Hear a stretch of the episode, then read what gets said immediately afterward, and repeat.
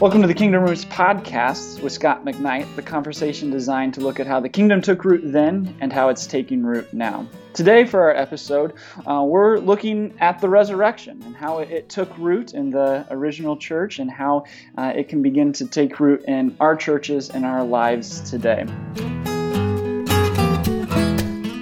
So I thought, you know, man, this is going to be a great topic for uh, those of you pastors who Easter's next week, right around the corner, Holy Week starting next week. And uh, what an important thing to, to, be talking about, and obviously is on the, the, front of your mind. And so I wanted to tee up our discussion today by uh, reading a passage from 1 Corinthians 15 of Paul's um, and just teeing it up with a, a question here. So in 1 Corinthians 15, verse 14, Paul says, And if Christ has not been raised, our preaching is useless, and so is your faith. Then in 16, he goes on and says, For if the dead are not raised, then Christ has not been raised either. And if Christ has not been raised, your faith is futile. You are still in your sins. So this may seem like an obvious answer to this question, but I think um, just a great place to start would be why does Paul see the resurrection as so central to his faith in Jesus? Well, this is a good question, and it's important at res- at Easter time for us to begin to think not only about the resurrection of Jesus, but about resurrection theology, Easter theology. What is the significance? I'd like to start just by observing that resurrection was central to the early Christian gospel. And it is not unfair to say that resurrection had an earlier prominence than atonement or crucifixion. Now, you can't have Easter without crucifixion, so this, this is not an either or problem, but it is uh, very interesting that you can have late in Paul's ministry in 2 Timothy this statement about the gospel. Paul says in 2, 2 Timothy 2 8, Remember King Jesus or Jesus Christ raised from the dead, descended from David. This is my gospel.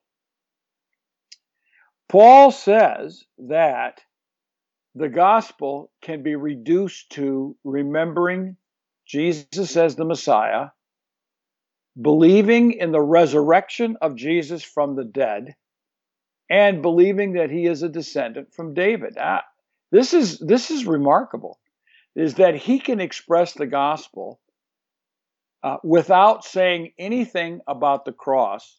Hmm. And he can express the gospel assuming the cross, mm-hmm. but focus it all on the resurrection. And in the early Christian gospels, in the uh, sermons uh, of the gospel in the book of Acts, uh, it is frequent that the fundamental emphasis of the sermon itself is on the fact that you killed him, but God raised him from the dead. It is this narrative that you killed him and God raised him from the dead. It is not a soteriological narrative, it is a Christological narrative. It's a narrative about Jesus breaking the bonds of death through the power of God and the Spirit of God so that resurrection occurs. So I want to emphasize to begin with that resurrection is absolutely central to the early Christian gospel. It is not something that happened after the crucifixion as just a, a tag on. Mm-hmm. It gave meaning to the crucifixion. There is a, a final death without the resurrection. And that is exactly the passage that you quoted to us from, Chaz, from 1 Corinthians 15. If Jesus wasn't raised from the dead, then we're a bunch of uh, nutcases. Yeah, we're done for. It's, I mean, it's meaningless. Our gospel, our message, is that Jesus was raised from the dead, that we are saved by virtue of his death and resurrection. And Paul would say, we are not saved by virtue of his death. We are saved by virtue of his death and resurrection. And without that resurrection, that death is not saving. And this is critical for us to begin to emphasize once again the importance of resurrection to the gospel. Yeah, you know, you mentioned how sometimes we underemphasize, you know, the resurrection and, and prioritize uh, the crucifixion and Jesus' death for us when we're proclaiming what we understand uh, the gospel to be. And I don't why do you think that that is that that people do that? Uh, why do we underemphasize resurrection? Yeah, or, Well, maybe think- emphasize more the the crucifixion over the resurrection. Well, uh, there there are good reasons in the New Testament. For instance, Paul can say he preaches Christ crucified. So there there is there's an emphasis on crucifixion without resurrection, uh, and and we don't want to have one without the other. Um, I believe that the history of the Christian theology has frequently emphasized the crucifixion as the place for atonement theory and atonement hmm. theory is implicated or is deeply enmeshed in our doctrine of salvation. So that if you ask a typical Christian kid, a teenager, a college student, which I often did when I had college freshmen, why did Jesus come? You, you will almost never hear that Jesus came to be raised from the dead Mhm. you will hear only that he came to die for my sins. So, by making our sole problem our guilt and reducing it to guilt, by making our sole problem sin and reducing it to sin, we minimize resurrection in the gospel. By focusing exclusively on guilt and sin, we can focus on crucifixion and atonement, etc. But the gospel's problem, uh, the, the the the problem the gospel resolves, is death, and death comes as a result of sin. Death is uh, uh, is the implication of our guilt. Death is the implication of our transgressions. So the solution is that we need life. So the the curse on on Adam and Eve was that surely on the day that you eat of this fruit you will die. Death becomes central. One of my seminary professors used to say, uh, he now lives in New Zealand. He used to say that Paul was a thanatologist, and the Greek word for death is thanatos. So he always wanted to say that Paul was was focused on death, and that is the implication of sin. So Easter becomes absolutely central because it is at Easter that death's problem is resolved. It is resolved when Jesus breaks the bonds of death, defeats death, and uh, comes back to life, a, a resurrected, embodied person, and now life has the final word. So it is central to the gospel, and we need to resurrect resurrection theology by focus, refocusing the problem from simply and reductionistically looking at sin and guilt Mhm. and start looking at the implication of death so that we can find the solution that the New Testament offers, namely the resurrection of Jesus. Yeah. So as we look at you know putting it back in, in that place. And, and we look at it in the, the story of scripture and the, the problem that the gospel uh, resolves in death. Are there any concepts about resurrection that come from the old testament or the first century jewish context world that uh, we would need to know to under understand the impact of, jesus' resurrection as the gospels um, talk about it and the, the early church preaches about it? You know, uh, one of the surprising things for many uh, first time or serious readers of the Bible for the first time is to discover that the Old Testament is not obsessed with personal salvation. And the Old Testament also does not talk hardly, well, it doesn't ever talk about eternal life the way Christians talk about. Mhm. But it is only in the last stages of the Old Testament that we begin to hear about resurrection, say in Daniel chapter 12. But yet, Tom Wright has done such a wonderful favor to so many of us, not only in his book, The Resurrection of the Son of God, which is a big old fat book on resurrection, but in his very accessible, uh, Surprised by Hope. Uh, Tom Wright has drawn our attention to an Old Testament narrative And if you pay attention to Old Testament scholars who study the prophets, you will also see this narrative that there is this narrative of living in the land, going into exile, and returning to the land. And at times, that narrative gets captured in the themes of death and resurrection. Donald Gowan has demonstrated this time and time again in the Old Testament. And I think it begins to excite people for the hope of resurrection. The return from exile to the land gives Israel new life. It is connected to the themes of new creation, new heavens, and new earth in the prophet Isaiah.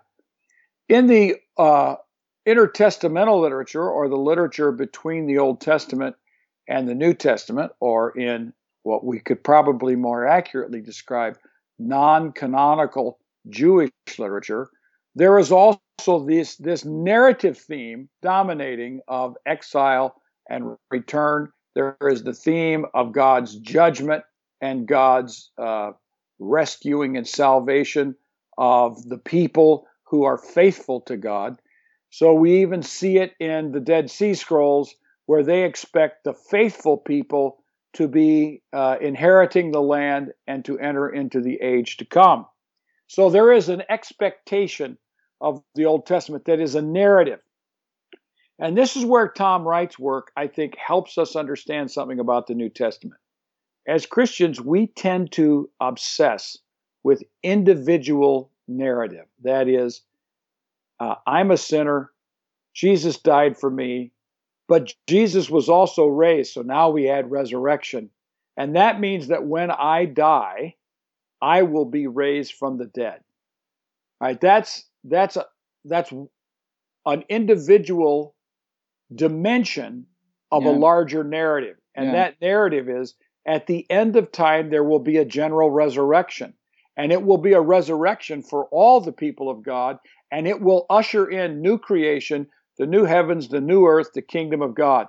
So when Jesus begins to talk about resurrection and he begins to use terms like eternal life and he talks about the presence of the kingdom, the idea is that the resurrection has occurred or is occurring, and he predicts that he will be raised from the dead. And the Apostle Paul sees new resurrection theology all over the place as he discusses uh, the significance of Jesus, so that that the idea of the New Testament is that the resurrection has already taken place, and we are beginning to live in the here and now in a new resurrection life. We are beginning to partake in the New Jerusalem in the new heavens and the new earth. And this is what this means, Chaz. Yeah. What it means for us is that we are right now supposed to be practicing kingdom living. Mm-hmm. We are to live in know we want to work for justice. Mm-hmm. We want to work for peace. Mm-hmm. We want to live in a life of love. We want wisdom so that as Christians, because the resurrection has already occurred in Jesus, and because we are in Christ, that we have been raised with him, we are beginning to live a life of resurrection now, mm-hmm. a new creation life. But that life is, is practiced in community, not just individuals. Mm-hmm. And that means we are to practice kingdom living now. And if you look at any vision of the final kingdom in the Bible, whether you want to start with Micah, you want to start with Hosea, you want to start with Isaiah and Ezekiel and Jeremiah, or you want to jump all the way to the book of Revelation, the clear things about that final kingdom of God is that it will be a society marked by justice. It will be a, a society marked by reconciliation. It will be a society marked by love mm-hmm. and peace uh, and wisdom. And all these things will be a part of that. And we are supposed to live in that now because of the resurrection. Yeah, I love how it, it, it's so much more than, than just our story and our, our personal um, deliverance from sin and uh, new life that, that God gives us now because of the resurrection. But it's that our lives our, our, and our story is tied into a much bigger story that God's telling through all of us and inviting us to be uh, in as the church. And uh, I love um, casting this vision when I talk to my people at our church at Parkview, um, and just talking about how you know we get the opportunity to practice now what it's going to be like for all of eternity, so that when that time comes and, and when we are with Jesus for, for all of eternity, we'll get to look around and we'll say, "Man, this looks an awful lot alike." What the church was that I was a part of on earth and wherever we're living. And I think, man, what an exciting story that we get to tell with our lives because, as you said, uh, the implications of the resurrection are consuming everything that we do and, and, and all that we are. You know, this is, you know, Chaz, I, you know, you said that very well. I like that. Yeah. Is that there is an obsession with individual eschatology. Mm-hmm. Um, and so that we are obsessed with our death and our resurrection. I don't want to minimize my death and my resurrection. Oh, not at all. Yeah. But at the same time, we have to realize that resurrection is a big idea. It's not just an individualistic idea, mm-hmm. it's the whole community, and that it transforms life now. And so, yes, I totally agree with you that when we look around in the final kingdom of God, and I've written about this in my book, The Heaven Promised. When we look look around at the final kingdom of God, we should see glowing, strange resemblances mm-hmm. in the new heavens and the new earth of the way we were living in this world, but striving for that, mm-hmm. but never quite achieving what we hoped we would achieve. Mm-hmm. So we lean forward into kingdom living uh, as we live in our church life today. I, I, like how you said that. Yeah, good, cool. So as as we kind of go back and, and look specifically at the resurrection, uh, which argument would you say for the resurrection settled most deeply in a convincing way for your own life and study? Well, this is this is a very interesting question because um, you know we often focus uh, on apologetics and, and, how we prove mm-hmm. uh, that Jesus was raised from the dead, and therefore there's a resurrection. Um, I, I, would like to express, uh, I'd like to say that, uh, again, emphasizing the significance of resurrection. I was reading a book by Lisa Miller uh, on heaven. She's a, a, a very prominent journalist uh, in New York City. And she's she's an unbeliever, and she she said this. For me, personally speaking, Resurrection is the biggest obstacle to belief in heaven. As much as I'd like to imagine, she said, that in heaven I'll get my pre baby body back, its mm-hmm. pleasures, its stamina, I just don't. We get old, we wear out, we die. Time never moves backward. Well, there you have it. There you have mm-hmm. someone looking straight at you and me and mm-hmm. saying, um, I I don't believe in the resurrection, uh, but I think she implies that if Jesus was raised from the dead, then maybe there is a resurrection. Mm-hmm. And so this is why it's important for us to provide some apologetic for the resurrection. And in my life, probably the argument that has been most convincing uh, over time as I've studied the gospel is that uh, the earliest Christian apostles risked their lives because they believed Jesus was raised from the dead. Mm-hmm. Look, the apostle Paul, who was in contact with other apostles, can say in 1 Corinthians 15, and he can be quoting the gospel formula in 1 Corinthians 15, verses 3 through 5, that the essence of the gospel was the resurrection of Jesus. He can risk his gospel by saying, if he wasn't raised from the dead, we are still in our sins. Mm-hmm. And yet, Paul risked his life, Peter risked his life. The other apostles risked their lives. In other words, and not only risked their life, but but gave yeah. their life in many senses. Yeah, they they died as mm. martyrs. A lot of those early Christians, you know, in the first hundred years, thousands of Christians were put to death because they believed that this Jewish Jesus was raised from the dead. So while I agree that the gospel records say that the tomb is empty And while I agree that there are witnesses to the Mhm. fact that they encountered Jesus, to me it is the witness of the risking of life on the basis of the resurrection by people who were within decades of the death and resurrection of Jesus and who actually lived with him and knew him and touched him and ate with him and prayed with him. It is their life of risking themselves on the basis of believing that Jesus was raised from the dead that has been for me the most convincing argument that Jesus was raised from the dead. These other arguments help me. hmm I believe in them. Um, so I, I go back to a famous statement by C.F.D. Moule, quoted numerous times by N.T. Wright. At the at the end of the day, the argument is that the best argument for the resurrection of Jesus is there is no other explanation for the confident faith of the earliest Christians who knew him. Yeah.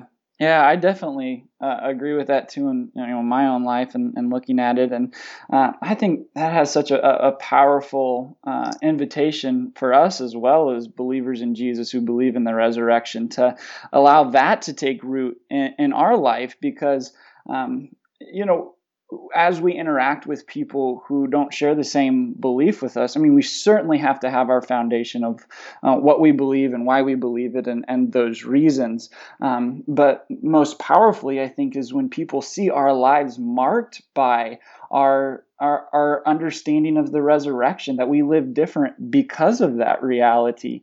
And you know death no longer has the same uh, bound over us and, and, doesn't enslave us in the same way um, that it could. And, and, we live with lack of fear. We live live with certainty. We live with hope of of what's to, what's more. And I think that's um, man that's that's I think and a lot of reasons why the early church took off and, and Yeah, why yeah. God still invites us as the church to take part in that as well. You know, I call the resurrection of Jesus the biggest if in history. Mm-hmm. Uh, if he was raised from the dead, Yeah. then everything changes. Mhm. If he wasn't, Christianity is is fallacious, it's foolish, it's wrong-headed, and we're duped. Mm-hmm. I, I really believe that. I Mm. believe that Christianity cannot be reduced to an ethic, to Mhm. social justice, to being nice and to being kind and being peaceful. Mm. I believe in all those things, and they're sort of Western liberalism, and they're uh, you know they're a diminishment of the Christian message. But the Christian message is not that we should be nice and peaceful and kind. Mm-hmm. It is that Jesus was raised from the dead, and therefore you have the power Mm-hmm. be different kinds of people, loving people, seeking justice, embodying justice with one another, and bringing about peace and reconciliation and forgiveness. So, that big if, the biggest if in history, if he was raised from the dead, all of life changes. Everything changes. That is a powerful message uh, for me. Without, yeah, without a doubt. I have, that reminds me, I have a, a pastor friend who uh, likes to say, if you can believe the first sentence in the Bible, in the beginning God created uh, everything, then you don't have a problem with believing anything else in the rest of the Bible. And I think, you know, we can extend that and, and say the same thing and a similar thing through the resurrection, that, you know, because of the resurrection, there's, there's new creation, that he does really literally recreate um, in providing new life for us. And as you said, the big if, I mean, if that's true, then what can't God do in our life? And what an exciting reality. Yeah, yeah, I that's good. If you can if you can believe the first sentence in the Bible, you can believe the rest of the Bible. Mm-hmm. And if you can believe in the resurrection of Jesus, everything else in the Bible makes sense. Yeah. So as we look, maybe to close here, uh, as we look as, as our in our look to our formation and how God's transforming us and, and growing us to become more and more like Jesus. Um, how how would you say how can the resurrection take root in our lives more and more as believers in our daily life? Um, Chaz, I'm I'm working on the book of Philemon right now, Yeah. and I was looking at Philemon, uh, verse six this morning, and this is how it is translated in the old NIV of 1984. I pray that you may be active in sharing your faith so that you will have a full understanding of every good thing we have in Christ.